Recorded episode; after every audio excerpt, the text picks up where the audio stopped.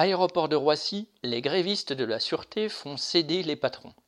Après quatre jours de grève à Roissy, les salariés des entreprises de sûreté, ceux qui contrôlent les bagages et les accès des passagers, ont forcé leurs employeurs à renoncer à leur projet de suppression de la PASA, prime annuelle de sécurité aéroportuaire, équivalente à un treizième mois.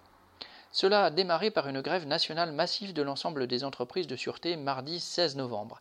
Securitas, ICTS, Samsic, HubSafe, APFS, Securus. À la grève a continué jusqu'aux négociations du vendredi 19 novembre, où les patrons ont reculé. Cette réunion était pourtant réservée aux seuls délégués centraux en visioconférence pour avoir la garantie que les grévistes ne puissent pas intervenir directement.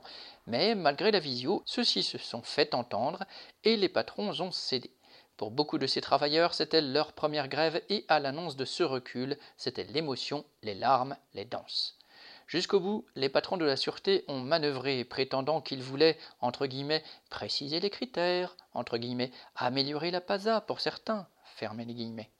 Les grévistes n'étaient pas dupes. Ce que voulaient les employeurs, c'était la baisser et la supprimer. C'est pourquoi, mardi 16 novembre, la grève a été massive à Roissy, Orly, Lyon, Marseille, Toulouse, etc. Et comme ce sont ces salariés qui sécurisent les départs, on imagine la pagaille. Des accès ont été fermés. Sur les panneaux d'affichage, les avions étaient à l'heure, mais en réalité, les retards se sont accumulés. Les patrons de la sûreté ont tout tenté, faisant même appel à des salariés d'Italie, d'Espagne ou de Belgique.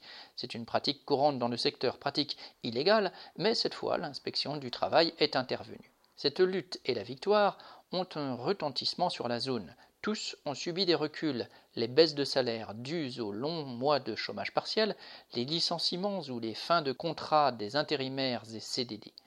Air France, ADP ou Cerver ont imposé des plans de départ qui font retomber le travail sur ceux qui restent. Cela a été aussi le cas dans le transport, Aéropass, chez les bagagistes, groupe WFS, et chez bien d'autres.